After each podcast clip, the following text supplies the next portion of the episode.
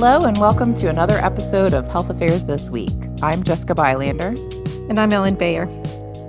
Ellen, somehow it's December, and we've collectively made it through another year of the COVID 19 pandemic. Um, unfortunately, the end is not necessarily in sight. People, you know, continue to get sick and die from the virus. Um, but there's also some hope, you know, with vaccines available for everyone age five and up and some possible new treatments. But we actually wanted to go beyond COVID 19 and talk about some of the other major developments in health policy for the year.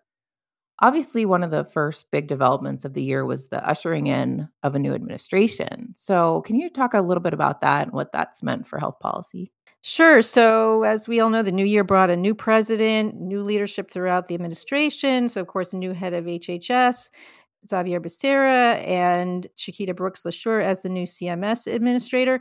And what I feel is particularly notable about this administration with respect to health policy is the focus on equity.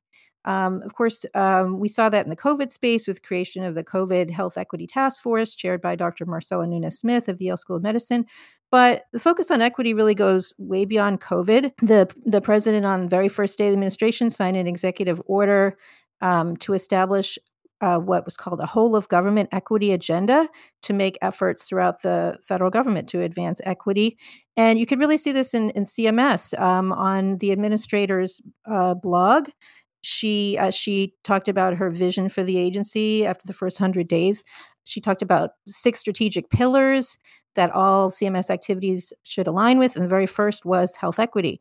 And so you can see uh, uh, some examples of this as uh, the agency has tried to encourage states to enroll eligible immigrants uh, in Medicaid and CHIP um, to try to address the kind of chilling effect that had occurred when the previous administration tried to expand the public charge rule to include Medicaid, which made many immigrants uh, reluctant to apply for Medicaid and CHIP and other safety net benefits. Um, also, CMS has committed in this administration to focus uh, some efforts of the CMS Innovation Center, uh, which which works on value based payment models. It traditionally has been very Medicare focused.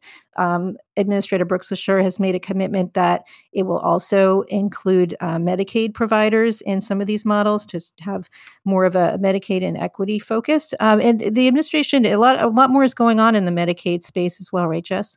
Yeah, there were some pretty big developments in Medicaid this year. Um, well, for one, you know, over the course of the year, the Biden administration basically began the process of undoing um, the requirements that several states had put into place to require Medicaid beneficiaries to work or attend school or job training in order to be enrolled in the program. So, um, so work requirements in states like Arkansas, New Hampshire, Michigan, others have um, gone by the wayside, and um, so that's that's an interesting development. While some states hadn't put their work requirements into place yet, we do know from the Arkansas experience that um, while that requirement was in effect, 18,000 adults lost coverage, um, and they the requirements didn't necessarily increase employment rates. So we published a study about that back in September 2020, um, which is worth checking out.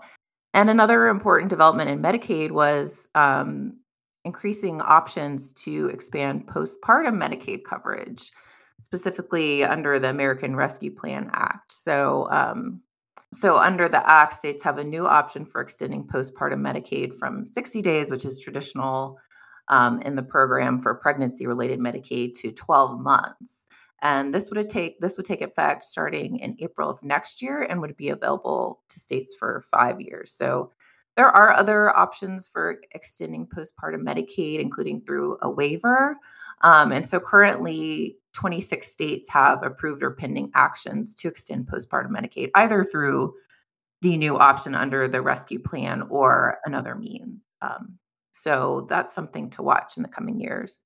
And another big development that you've discussed on the podcast, Ellen, was the big infrastructure bill that was finally signed into the law this year and that did have some health related provisions.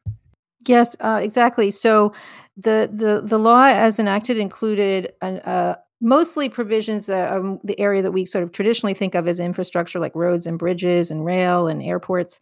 But as we had talked about in an uh, episode of the podcast over the summer it also included some some provisions that have really important health implications. I won't go into detail here since we've already talked about it but uh, for example uh, efforts to um, replace all of lead pipes all throughout the country um, which create uh, a tremendous health risk in drinking water. Uh, more than $50 billion to protect against the effects of droughts, floods, wildfires, sort of certainly very uh, life saving uh, type provisions at preventing long term harms to physical and mental health um, that tend to fall disproportionately on underserved and disadvantaged communities. Uh, $21 billion to clean up Superfund and other highly polluted sites that pose major risk to public health. Yeah, and kind of all summer and fall, this infrastructure bill was had been tied to um, another bill that would enact some of the broader healthcare related provisions as well as other social related provisions of the Biden administration called the Build Back Better Act. So, um, so there's a lot related to healthcare in that, and that bill has passed the House, but not yet the Senate. So, um, it includes some pretty big changes to Medicare and Medicaid. So, what do those look like, at least in the House passed version of the bill? So, in in the area of Medicare, um, the the bill that passed the House would create new hearing benefits in in Medicare, which is which is a really significant change. Seniors would get benefits for hearing services beginning in 2023. Um, audiologists and other hearing specialists would qualify for Medicare reimbursement. Another significant change that the bill would make to ACA marketplace plans, um, it would it would make premiums basically be no cost, uh, zero premiums for people with incomes up to 150% of poverty, about $19,000 a year for a single person. Um, and it would also limit um, premiums for people over 400% of poverty, such they wouldn't have to pay more than 8.5% of their incomes and premiums. So those are some those are some significant changes. The bill also made some um, some substantial uh, changes in the area of prescription drugs, right, Jess? Yeah, actually, just this week, President Biden was touting his proposal to lower prescription drug spending in Medicaid. Um, he had a speech at the White House earlier this week.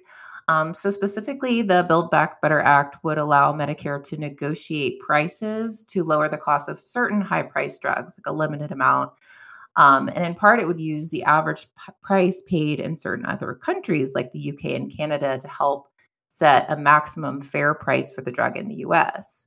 Um, there's also provisions in the bill that would penalize drug makers that raise drug prices faster than inflation and also would cap out of pocket costs for insulin at $35 a month.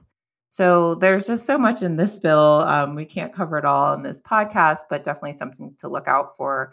Democrats, of course, were hoping to pass the bill before Christmas, but it looks like the debate will likely continue into the new year.